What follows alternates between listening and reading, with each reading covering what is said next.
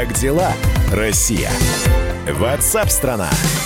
Здравствуйте, друзья. Ну что же, мы начинаем. Начинаем нашу программу WhatsApp страна и спрашиваем, как живет Россия, чем живет страна, и не только наша страна, но и в зарубежных странах, чем живут. Об этом вам поведают, расскажут, объяснят, пояснят эксперты, специалисты, корреспонденты, журналисты. В общем, все приходящие в студию радио «Комсомольская правда». Ну, а как приходящие? Кто-то на удаленке, кто-то на карантине. Так что, э, если что, будем связываться с этими людьми по телефону. Ну, а вы... Также можете по телефону общаться с нами. 8 9 6 7 200 ровно 9702. Это сообщение, которое мы от вас получаем. 8 9 6 7 200 ровно 9702. Ваши сообщения, текстовые и голосовые, мы с радостью будем ждать. Как дела, Россия? Ватсап-страна! И да, по-прежнему коронавирус остается темой номер один. Премьер-министр Михаил Мишустин поручил разработать предложение об ужесточении ответственности за нарушение карантина. Распоряжение дано Минюсту, МВД, Минэкономразвития. И накануне Михаил Мишустин поддержал просьбу главы Роспотребнадзора Анны Поповой. Именно она попросила об усилении ответственности за нарушение карантинного режима. И премьер подчеркнул, что все это будет обязательно сделано. Но вот до какой меры ужесточат? Я напомню, что в разных странах нарушение нахождения под э, карантином или на карантине, оно везде по-разному. Например, в Китае это тюремное заключение было вот в разгар эпидемии, вплоть до смертной казни. Где-то это чудовищные штрафы до нескольких тысяч евро. Какая у нас будет ответственность? Последим, понаблюдаем и обязательно расскажем. Тем временем в Италию прибыли еще три самолета э, российских. Всего 14 Ил-76 доставили на авиабазу под Римом оборудование для диагностики и дезинфекции коронавируса, а также российских специалистов. В то же время Китай побеждает опасную инфекцию. В провинции Хубэй, где была зафиксирована вспышка коронавируса, снимаются ограничения перемещения на въезд и выезд. А в административном центре провинции Ухань ограничения будут сняты 8 апреля. Как дела, Россия? Ватсап-страна! Всего в России инфицированы сейчас коронавирусной инфекцией 441 человек. Два новых случая официально подтверждены в Приморье. Во Владивосток заразившиеся прилетели рейсом из Москвы. В салоне находилось от 200 до 300 человек. Сейчас списки уточняются. И известно, что один из заболевших приехал из Европы, второй из Мексики. А при этом тот, кто заразился в Мексике работник э, одного из банков. На прямой связи со студией корреспондент «Комсомольской правды» Сергей Ланин. С места событий. Сергей, привет. Добрый день. Да, что и сейчас известно, госпитализированы ли эти люди, а самое главное, установлены ли все контакты, с кем они общались?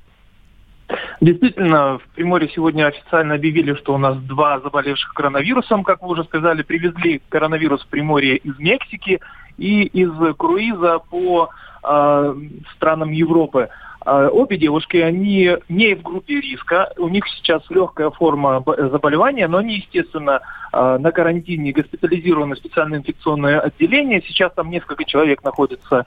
Э, вот, они две в специальном блоке, куда доступ запрещен, и в прединфекционном отделении, где находятся некоторые люди, с которыми они контактировали. Пока ни у кого, у других людей пока не выявлено никаких признаков заболевания, но уже известно, что а, девушка, которая приехала из круиза, она рекомендациям э, значит, вняла и отправилась на самоизоляцию. Она все эти дни находилась а, дома, ни с кем не контактировала. А вот э, другая девушка, которая сотрудница банка, действительно вышла на работу. А уже на работе э, работодатель рекомендовал срочно сделать тест, который оказался положительным, отправил э, на карантин ее и нескольких сотрудников, дезинфицировали отделение банка. А так получилось, что Э, она контактировала порядка 30 человек, определила Роспотребнадзор, кто сейчас находится в некой зоне риска. Mm-hmm. И с ними тоже работают, их обследуют, э, проверяют, все анализы делают. Понятно, да. Ну, в общем, одна ответственно подошла, другая не очень ответственно девушка. Хорошо, будем наблюдать. Сереж, спасибо большое. Сергей Ланин, корреспондент «Комсомольской правды» в Приморье, был с нами в прямом эфире. Следим за развитием событий. Как дела, Россия? Ватсап-страна! Ну а с лайнера Коста Люминоса, так он называется, в Италии сошли 14 россиян. На борту осталось еще более 330 пассажиров. Накануне с коронавирусом оттуда госпитализировали семерых туристов, россиян среди них нет. Тем временем на родину вернулись туристы, которые несколько дней не могли вылететь из Марокко. В Таиланде 26 марта то бишь э, послезавтра, объявят чрезвычайное положение из-за коронавируса. В Ростуризме заявляют, что все организованные туристы вернутся в Россию в течение недели. И на прямой связи со студией вице-президент Ассоциации туроператоров России Дмитрий Горин. Дмитрий Львович, здравствуйте. Здравствуйте. Про организованных туристов все понятно, а про неорганизованных? Ну, конечно, э, все должны вернуться на родину, и сейчас э, делается большая работа Министерства иностранных дел совместным штабом Росавиации, Минтранса и Ростуризма.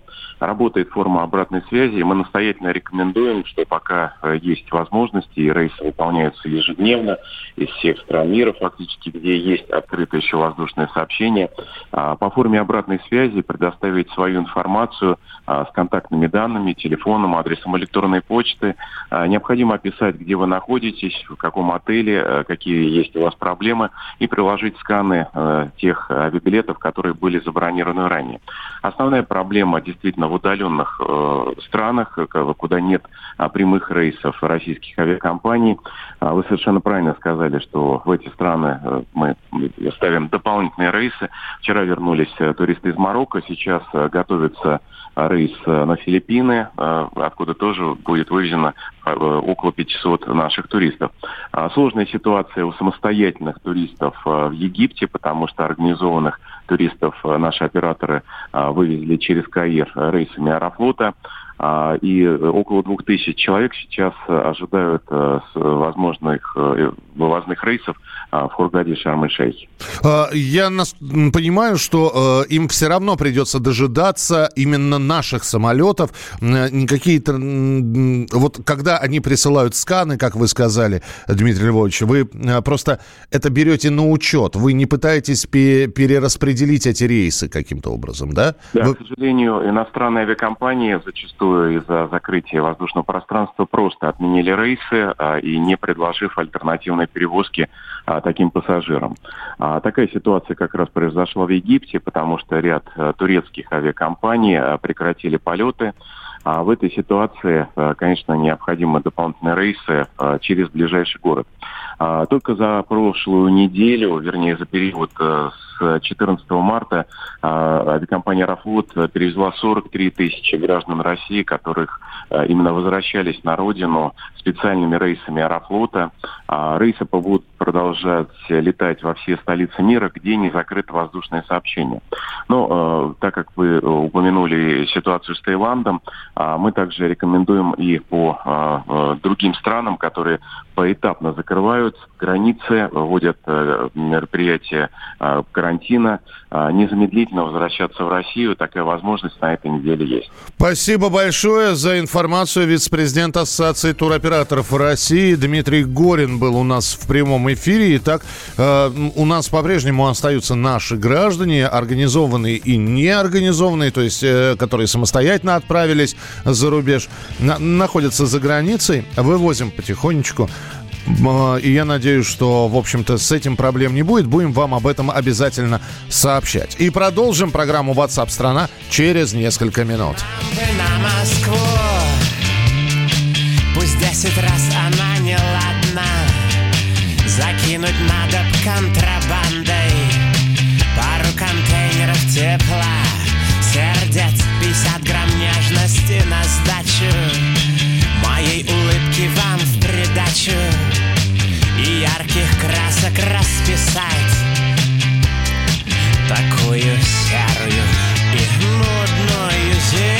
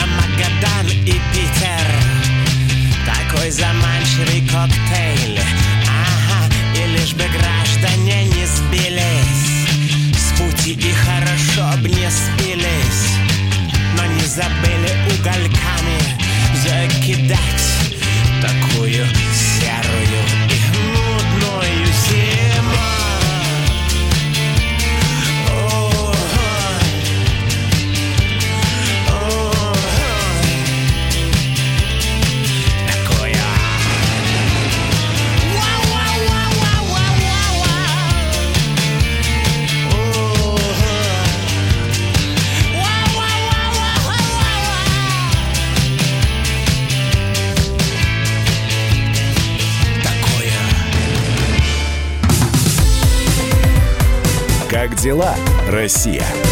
Ватсап-страна! Георгий Бофт. Политолог, журналист, магистр Колумбийского университета, обладатель премии «Золотое перо России» и ведущий радио «Комсомольская правда».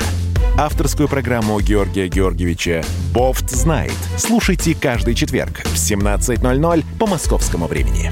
А что такое деньги по сравнению с большой геополитикой? Мы денег тут не считаем.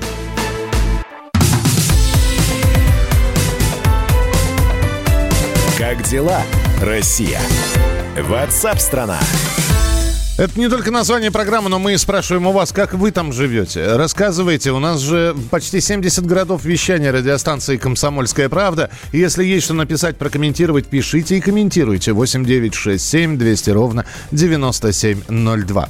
В России могут временно отменить проверки для бизнеса. Минэкономразвития направила в правительство проект распоряжения. Мораторий сохранится для крупного бизнеса до 1 мая, для среднего и малого до конца этого года – но сроки могут изменить, исходя из экономической ситуации. Внеплановые проверки сохранятся только по разрешению прокуратуры и а, будут проверять, если вдруг поступит какая-то очень серьезная жалоба. Ну, услышав это, я вот э, смотрю сейчас на представителей малого бизнеса, у которых есть социальные сети.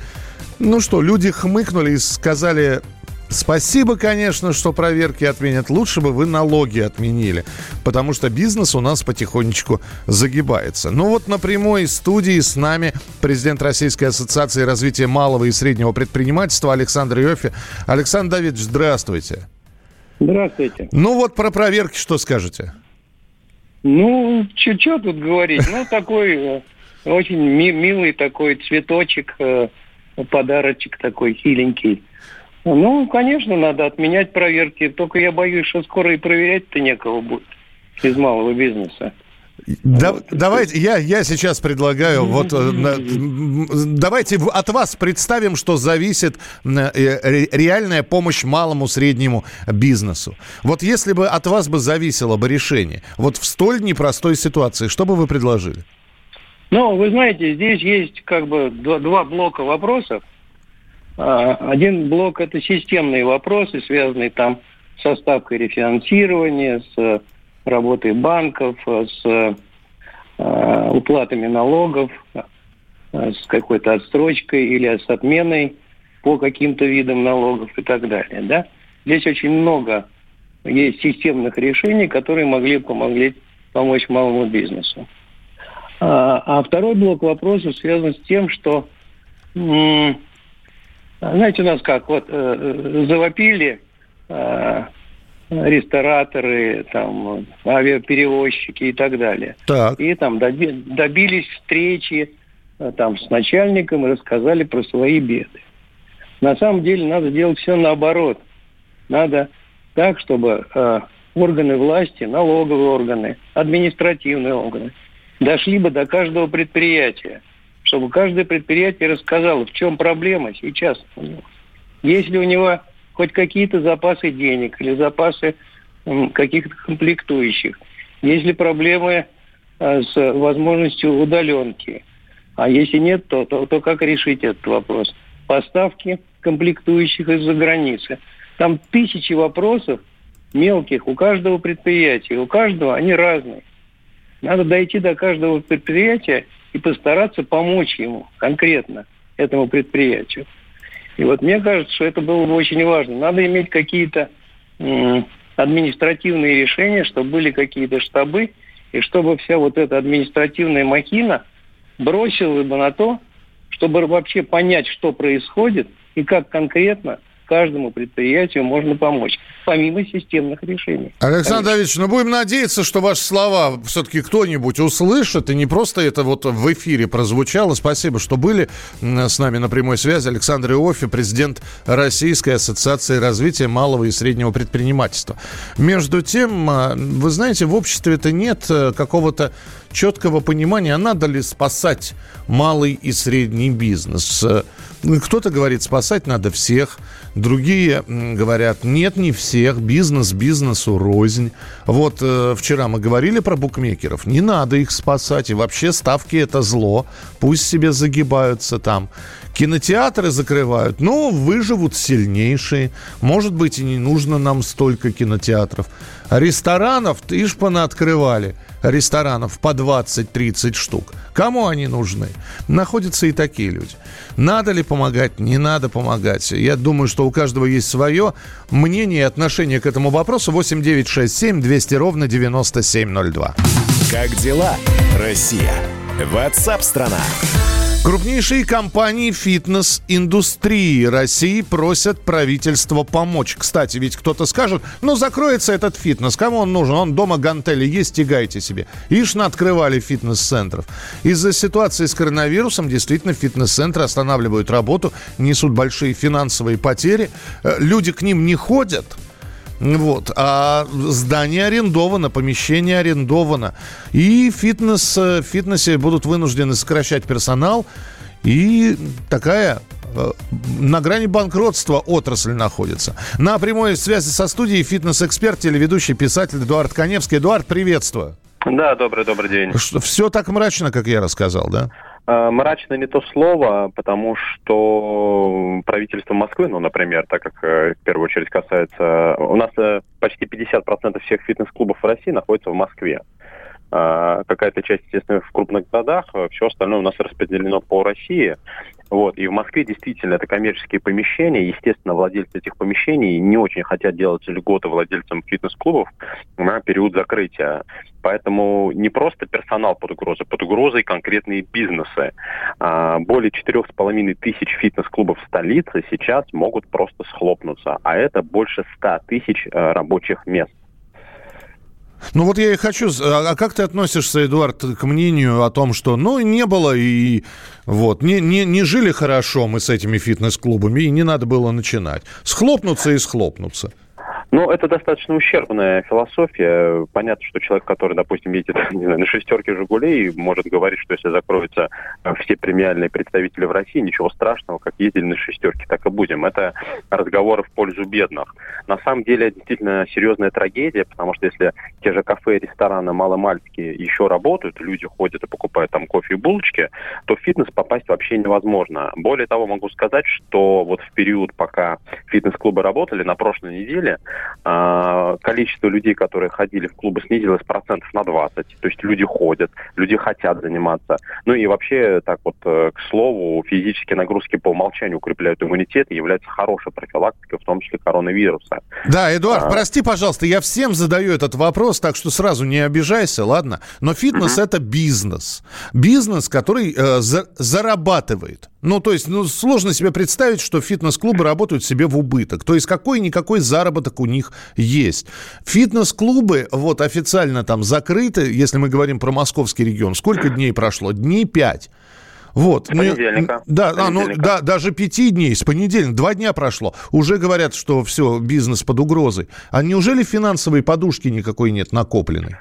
А, объясню. Фитнес является малорентабельным бизнесом. Даже в самые лучшие времена а, в Москве периодически закрывались те или иные клубы. Это в том числе из-за того, что высокая конкуренция, спрос колоссальный. Это в том числе потому, что нет никаких, э, никакой государственной поддержки. В целом, в целом, а, более-менее рентабельный клуб, у него общая прибыль в год не больше 15%.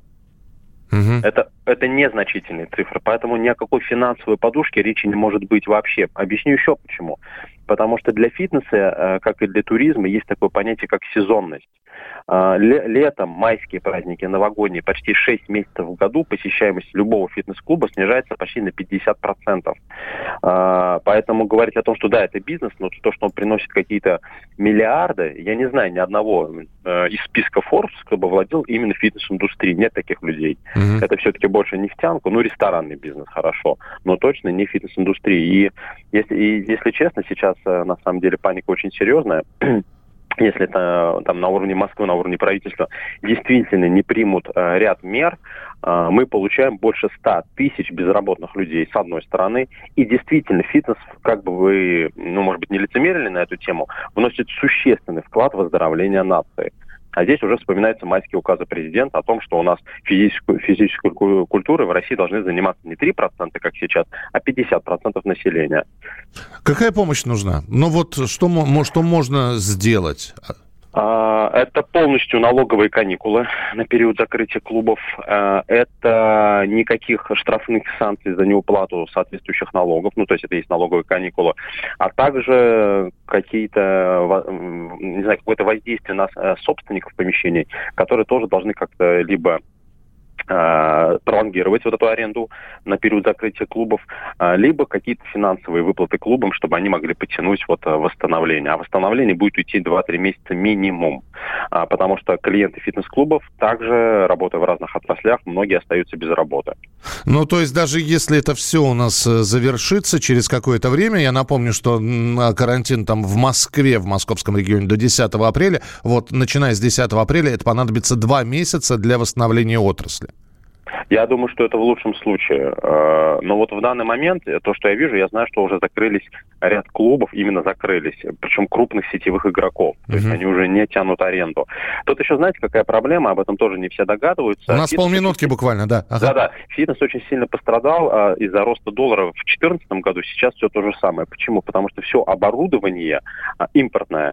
А, чтобы вы понимали, одна профессиональная беговая дорожка стоит миллион рублей. Вот теперь и посчитайте, насколько это выгодный бизнес и как тяжело ему сейчас.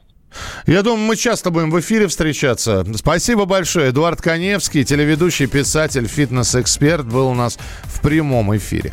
Кого спасать? Какие отрасли спасать? 8 9 6 7 200 ровно 9702. 8 9 6 7 200 ровно 9702. Это ваше сообщение на Viber и на WhatsApp. Присылайте их текстовые и голосовые. Мы же продолжим через несколько минут знакомить вас с другими событиями, важными, актуальными, насущными.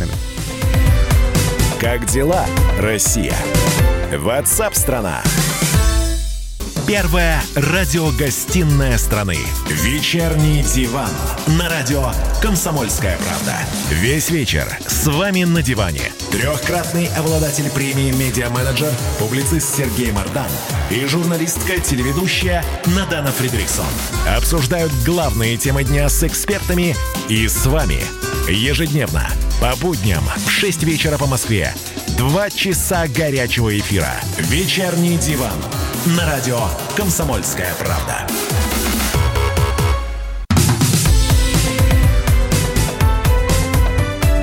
Как дела, Россия? Ватсап-страна! Итак, друзья, мы продолжаем прямой эфир. Здесь говорили про фитнес-клуб. У нас был специалист в этой области, эксперт, фитнес-тренер, который говорил, что да, действительно, очень многие клубы сейчас не просто закрыты на карантин, а находятся на грани закрытия. Но э, у наших слушателей тоже задают резонный вопрос. Мы спортклубы оплатили на год. И вот сейчас они простаивают, нас туда не пускают. Кто нам вернет деньги? Должны ли это делать фитнес-клубы, у кого деньги спрашивать. И здесь еще одно сообщение. Фитнес-клубы все на абонементах. О каких убытках они говорят? За абонементы уже заплачено. Ну, некоторые покупают не там не годовые, не полугодовые абонементы, а всего лишь несколько занятий. Но в целом, да, вы правы, тоже я не знаю таких людей, которые приходят в фитнес-клуб, достают наличку или говорят, мне одно занятие, давайте я картой расплачусь. Хорошо, спасибо большое, что присылаете сообщение 8967 200 ровно 9702. Как дела, Россия? Ватсап-страна! На удаленке люди уделяют работе больше времени, чем в офисе. Об этом пишет агентство Bloomberg. Исследование показало, что многие сотрудники США добавили к своему рабочему дню по 2-3 часа, тем самым увеличив трудовое время на 40%. Это самый большой прирост во всем мире. Я сегодня, опять же, изучал социальные сети своих друзей. У нас один из наших журналистов, мой коллега Сергей Ефимов, находится на удаленке и говорит, удивительно, говорит, над текстом, над которым я работал бы целый день в редакции, я сегодня поработал два часа и все быстро и эффективно сделал. Еще осталось время продолжить генеральную уборку в квартире. У нас на прямой связи специалист по тайм-менеджменту Евгений Лавров. Э, Евгений, здравствуйте. Здравствуйте, здравствуйте. А, слушайте, очень многие сейчас говорят, что дома работается легче, проще, а самое главное быстрее. Это все, по-моему, зависит только от человека. Ну, зависит от многих факторов. От человека, а, от его работы. Но опять же, давайте не а, убирать из внимания то, что экономится время на дорогу туда так, и обратно. Так. А если мы говорим о масштабах Москвы, то это как минимум два часа экономия. Поэтому очень приятно, условно, э, если у вас рабочий день начинается с 9, проснуться, не знаю, в 8 Э, 30, быстро позавтракать, э, приступить к работе не в 9 и в 6 закончить. А по-моему, ну, все это, да, да. по-моему, все это зависит от, от человека, причем с детства. Знаете, есть э, школьники, которые приходили и сразу же садились после того, как победуют, делать домашнюю работу, чтобы сразу отмучиться. А другие сначала поедят, потом, значит, погуляют, и где-то на вечер, дескать, ну, э, домашка не волк, в лес не убежит. Вот, вот тот же самый подход к удаленной работе. Я полежу, я сериальчик посмотрю, и вот так ни шатка, ни валка буду работать. А другие возьмусь, я сразу навалюсь, и все. Ну, если брать пример с вашим коллегой, то да кто-то э, сел и сразу написал статью и свободен. Тут вопрос, опять же, э, зависит от работы. Если удаленная работа у вас менее творческая, условно офисная, сейчас как мы знаем, очень много офисов, там, э, там банки и так далее, часть переводит персонала на удаленную работу то как бы ты не хотел потратить меньше времени, там э, регулярное взаимодействие, там э, вместо очных встреч созвоны, либо какие-то скайпы, они не отменяются, поэтому не особо изменится. Ну, в общем, экономия Да, слушайте, но э, э, очень короткий от вас хотелось бы, Евгений, совет. Что сделать? Э, как, опять же, в детстве распорядок дня написать себе для удаленной работы? В распорядок дня э, рекомендую иметь вне зависимости от того, э, на карантине мы на удаленной работе или нет. Вопрос в том, насколько э, плотно мы его составляем. И я не рекомендую его делать плотным. Условно, если у вас э, не, не делайте пять встреч э, в день, делайте две встречи в день. Все остальное время э, посвящайте как раз написанию, выделите время для написания статьи, для подготовки отчета и так далее. И тогда у вас э, ваш день будет более эффективным, потому что вы не будете жить в режиме аврала, вы знаете, когда и на что у вас запланировано время. Спасибо большое, Евгений Лавров, специалист по тайм-менеджменту, был у нас в эфире. Как дела, Россия? Ватсап-страна! Ну а пока те, кто отправлен на удаленную работу, пытаются правильно распланировать свое время, а, в общем-то, да еще и на домашние хлопоты время выделить, и на общение с детьми, которые тоже дома сидят, нужно а, несколько минуток уделить. Российские школьники тем временем с 21 марта отправились на внеплановые каникулы. Несколько таких недель хорошая возможность провести время дома с книжкой, Э, обучиться, обучиться чему-нибудь полезному. Вот. Я, правда, думаю, что большинство сидят в мобильных или у игровых приставок, но мы готовы вам рассказать про онлайн-сервисы, которые предлагают аудиокниги, познавательные лекции, мастер-классы. Вот Андрей Абрамов изучал такие бесплатные, а может быть платные сервисы. Сейчас мы у него узнаем все подробности. Дорогая редакция. Андрей, привет. Привет, Андрей. Алло. Да-да-да. Вот, я теперь тебя слышу. Э, Андрей... Миша, Миша, добрый день. Добрый. Рассказывай, пожалуйста, что ты успел э, обнаружить. У нас буквально две минуты, поэтому сходу. Вот топ-3, топ-5 э, самых полезных сервисов, которые тебе удалось найти.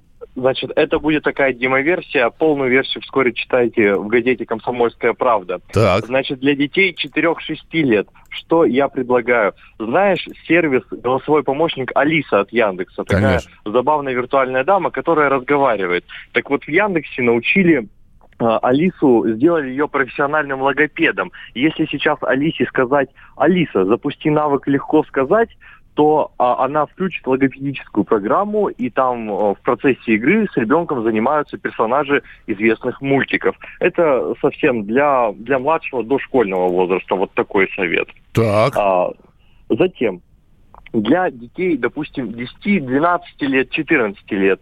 Есть сайт storytel.com. На нем 30 дней сейчас бесплатно можно слушать аудиокниги, очень хорошие, там замечательные подборки э, русской и зарубежной переведенной литературы. Есть раздел детям, где э, от Носова до Астрид Лингрен и Экзюпери, то есть такой золотой фонд детской литературы. Есть рубрика для подростков, где собраны фантастика и приключенческие романы.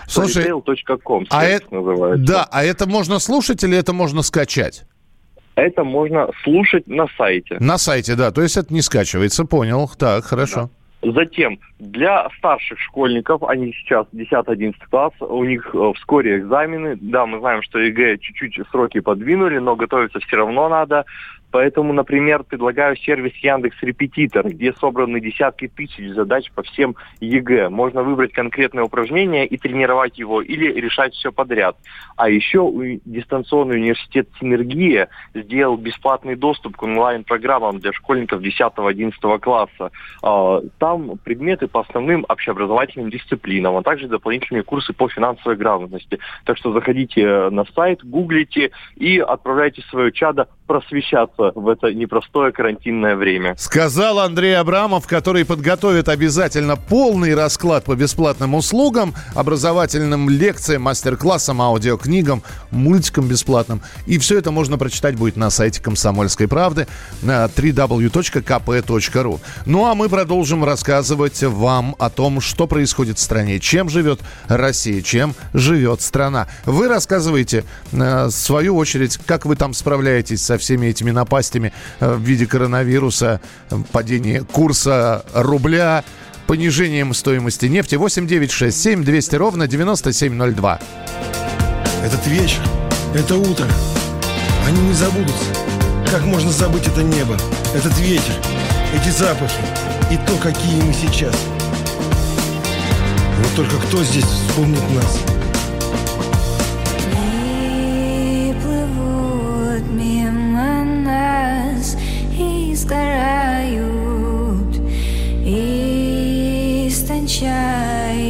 Истончается связь Забываю Что сегодня мне приснилось Что мы делали вчера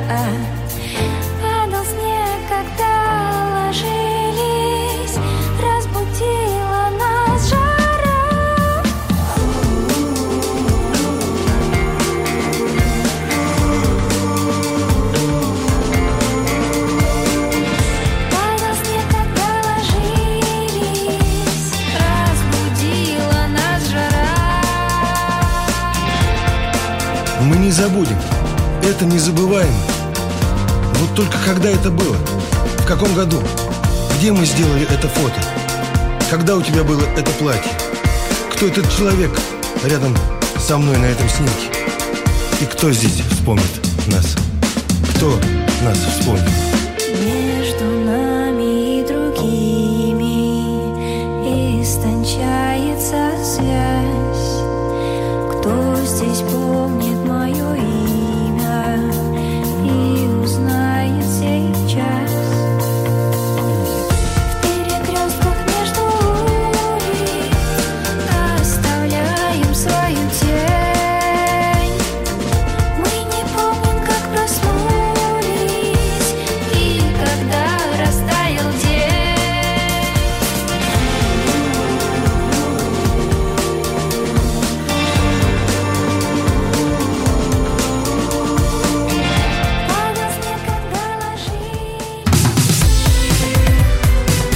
Дела, Россия?